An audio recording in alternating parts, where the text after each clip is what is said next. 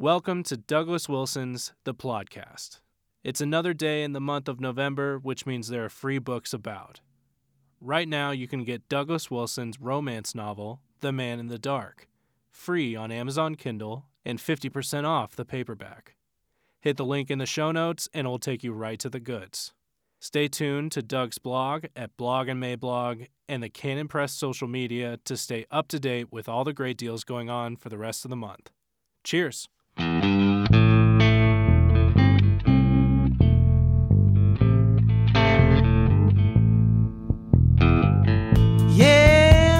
God don't never. Welcome to the Plodcast, episode 119. This is Plodcast. I'm Doug Wilson. Thanks for joining us. We are living in a time where the racial Federal Reserve, or whoever is in charge of these things, is infusing into the currency of our public discourse an awful lot of white supremacy notes. In other words, white supremacy is undergoing a period of hyperinflation. What do I mean?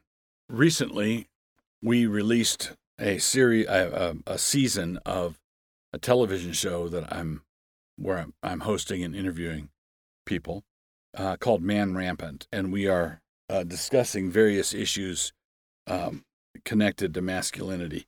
And the show has been well received and widely watched, and a lot of people respond to it, for which we're most grateful. But the first episode was a conversation I had. I was interviewing Joe Rigney, who is with Bethlehem in Minneapolis, but not Bethlehem Church, the college and seminary. And I should shoehorn in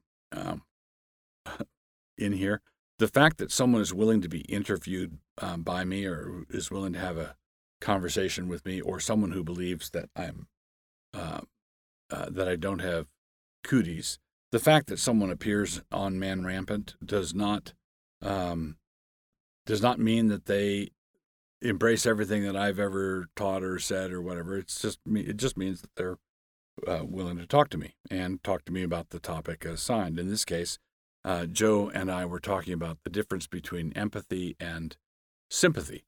We talked about that for an hour, maybe a little more, and it was all about sentimentalism and feelings and the difference between empathy and sympathy. Sympathy is where you have compassion for someone you feel with them, but you don't give yourself wholly unto them. Empathy is where you go headlong into the sensation, identifying with them completely, and so forth. So we had this conversation. So you could agree with parts of it, disagree with parts of it. You could agree with all of it. You could disagree with all of it. But we went from stem to stern. We went from the beginning of the show to the end of the show without talking about race. We weren't talking about white-black issues at all. We were talking about sympathy and empathy.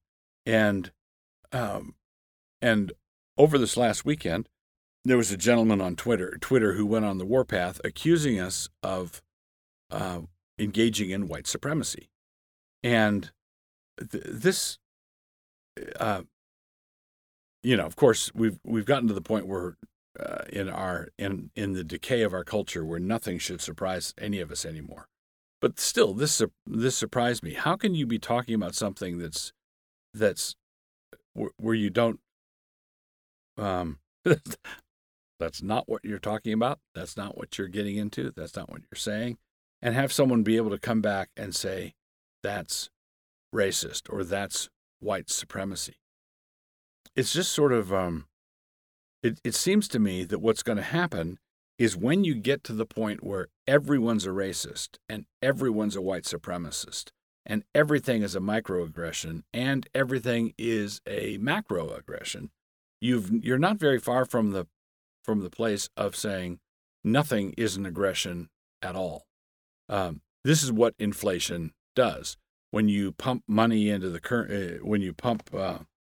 new money into the financial system, you are devaluing the currency. So many people think that inflation is prices going up, but that's an optical illusion. Prices are not going up. The value of the currency is going down. So if it used to cost $1 to buy a loaf of bread, and now it costs $2 to buy a loaf of bread, there are two possibilities. One is there's a scarcity of bread, and the value of a loaf of bread has gone up, or somebody's dumping money into the currency, into the financial system, and it now $1 is now worth what 50 cents used to do a while ago. Well, it used to be that to be a racist, to be called a racist, to be identified as a white supremacist, it really meant something, and it was a bad thing to be. You know, for reasonable Christians, good-hearted Christians, being a white supremacist meant something like you were a skinhead and you laced up your boots and you went on the Aryan Nations March or something like that.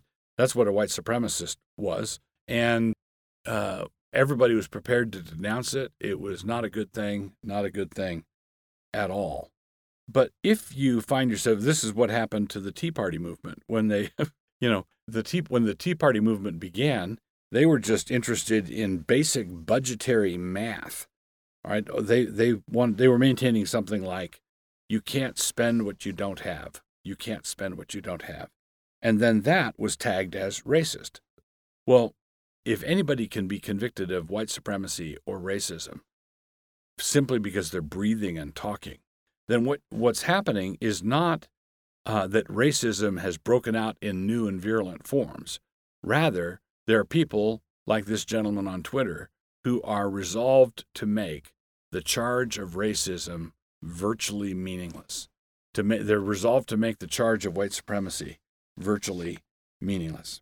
So, let's not do that, shall we? That's my observation. Always will be God. So, continuing with Plodcast episode 119, we come to hamartiology, our section where we're studying the sins that are identified as sins in the New Testament. And you recall that last time I said that we're really going through the lexicon left to right, and we are still in the alphas. We're still in the first part of the lexicon. But some of these words have a rough breathing mark, and so they're pronounced with an H. Same thing here.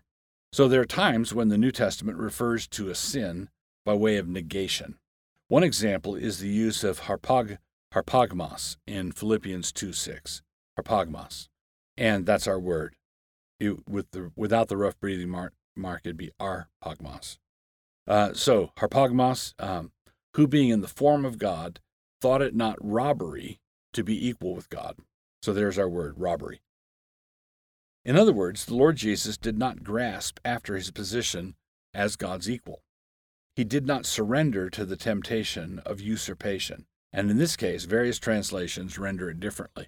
In neither case is Jesus sinning, but it's what we're being made to think varies. Some translate this as Christ not believing it to be robbery to be God's equal or to be considered as God's equal.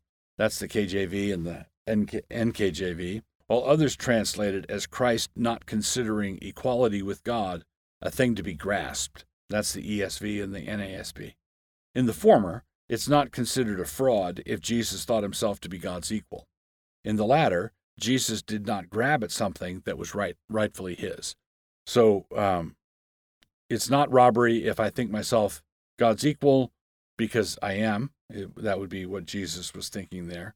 Or Jesus avoided the sin of clutching at or grasping at the equality that was inherently his. Now, on this, I'm with the ESV and the NASB. I think that's what it's talking about. But in either case, Jesus is not guilty of the harpagmos, that the kind of thing that word refers to.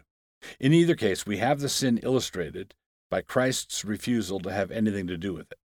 He did not fraudulently indulge in the high conceit of believing himself to be equal with God, And it was not high conceit because it was true. Taken the other way, he did not stand on his prerogatives.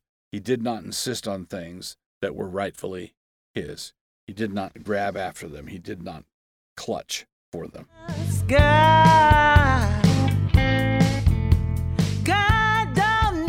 So continuing on with Plodcast episode 119, we come now to our book review section. And I'd like to review a book by Scott Manetsch. I'm not sure how to pronounce his last name. It's Manetsch, Scott Manetsch. And the book is Calvin's Company of Pastors. Calvin's Company of Pastors. And what this is a social history of the ministerial community in Geneva from a midpoint in Calvin's ministry there through the following century or so.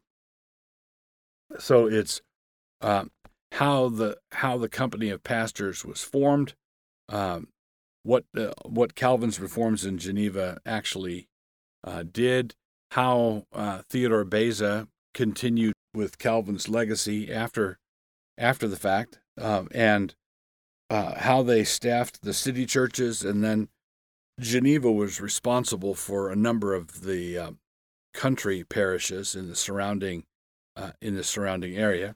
How they filled the pulpits there, how they assigned men to minister in those country churches as well. So this is a fascinating social history because you have a particular town, a mid-sized town, Geneva. The reformers started the academy there, and they had a massive publishing industry, so a number of the pastors were authors, writers, and scholars.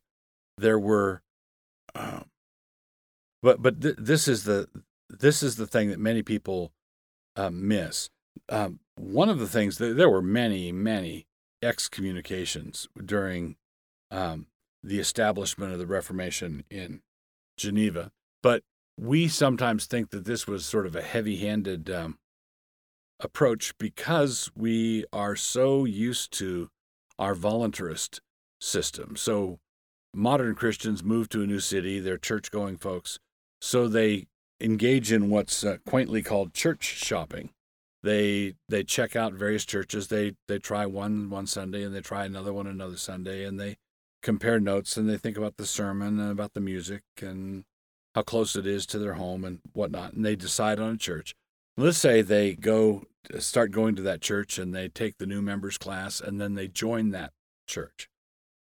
After they've joined that church, let's say it's 5 years later, and someone in that family needs to be disciplined. Let's say the wife leaves her husband, or the husband leaves his wife, or one of the kids becomes rebellious.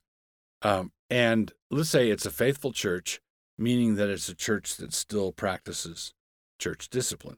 And so they practice church discipline, but everybody, even though some people will squawk and fight and say it was tyrannical in some way, everybody knows that these people came to this church. No one had a gun to their head. No one forced them to join. They were able to ask all the questions they wanted to ask about the church beforehand. And so we have this voluntarist operating system running all the time in the background of our minds when we think about church discipline. But what happened in Geneva was a little bit different. Different cities would decide whether to follow the Reformation or not as a city. So it would be like a political. Sometimes it'd be almost like a political campaign, where they would have a public disputation, and the Roman Catholics would have representatives there, and the Reformed would have representatives there, and they'd have a public debate, public disputation, and then after the dispute, the city would decide which way they're going to go, and the whole city would go that direction. Now, some people who know Calvin's story know that Calvin had to flee from France because of persecution. And he was looking for a quiet little hole in the wall with a library where he could study and be a scholar. And William Farrell, another a reformer who'd been laboring in Geneva, heard that Calvin had stopped in Geneva for the night on his way wherever he was going. And Farrell hot-footed it over there to where Calvin was staying and just, scared Calvin to death. He called down thunder, lightning, and blue ruin on Calvin if Calvin didn't stay and help with the Reformation in Geneva. So Calvin stayed, and he began the labors there. And then Calvin was exiled. Although the city had decided to become reformed, they didn't want to go along with all of Calvin's projects, so they kicked him out. So Calvin went to Strasbourg, where he learned a great deal from Martin Butzer and picked up some pointers. And then later, Geneva got into kind of a bad jam, and they asked Calvin to come back. Calvin did come back, and in sort of a pointed way, he resumed preaching at the verse where he had left off when he was kicked out of Geneva. Now, when Calvin comes back, one of the things that happens is there was a city council election in 1555, and that city council election was momentous because it consolidated the hold that Calvin and his allies had in the city of Geneva. So it consolidated the Reformation, and more particularly, it consolidated Calvin's form of the Reformation in Geneva. Now, this is how it relates to church discipline. I described the voluntarist system to you, where someone joins the church, and then, of course, you joined a church that practices church discipline. You can't be astonished if they practice it on you when you do the things that they discipline for. But what happened here in Geneva is the city council, in effect, turned the practice of church discipline over to Calvin and the ministers together with him.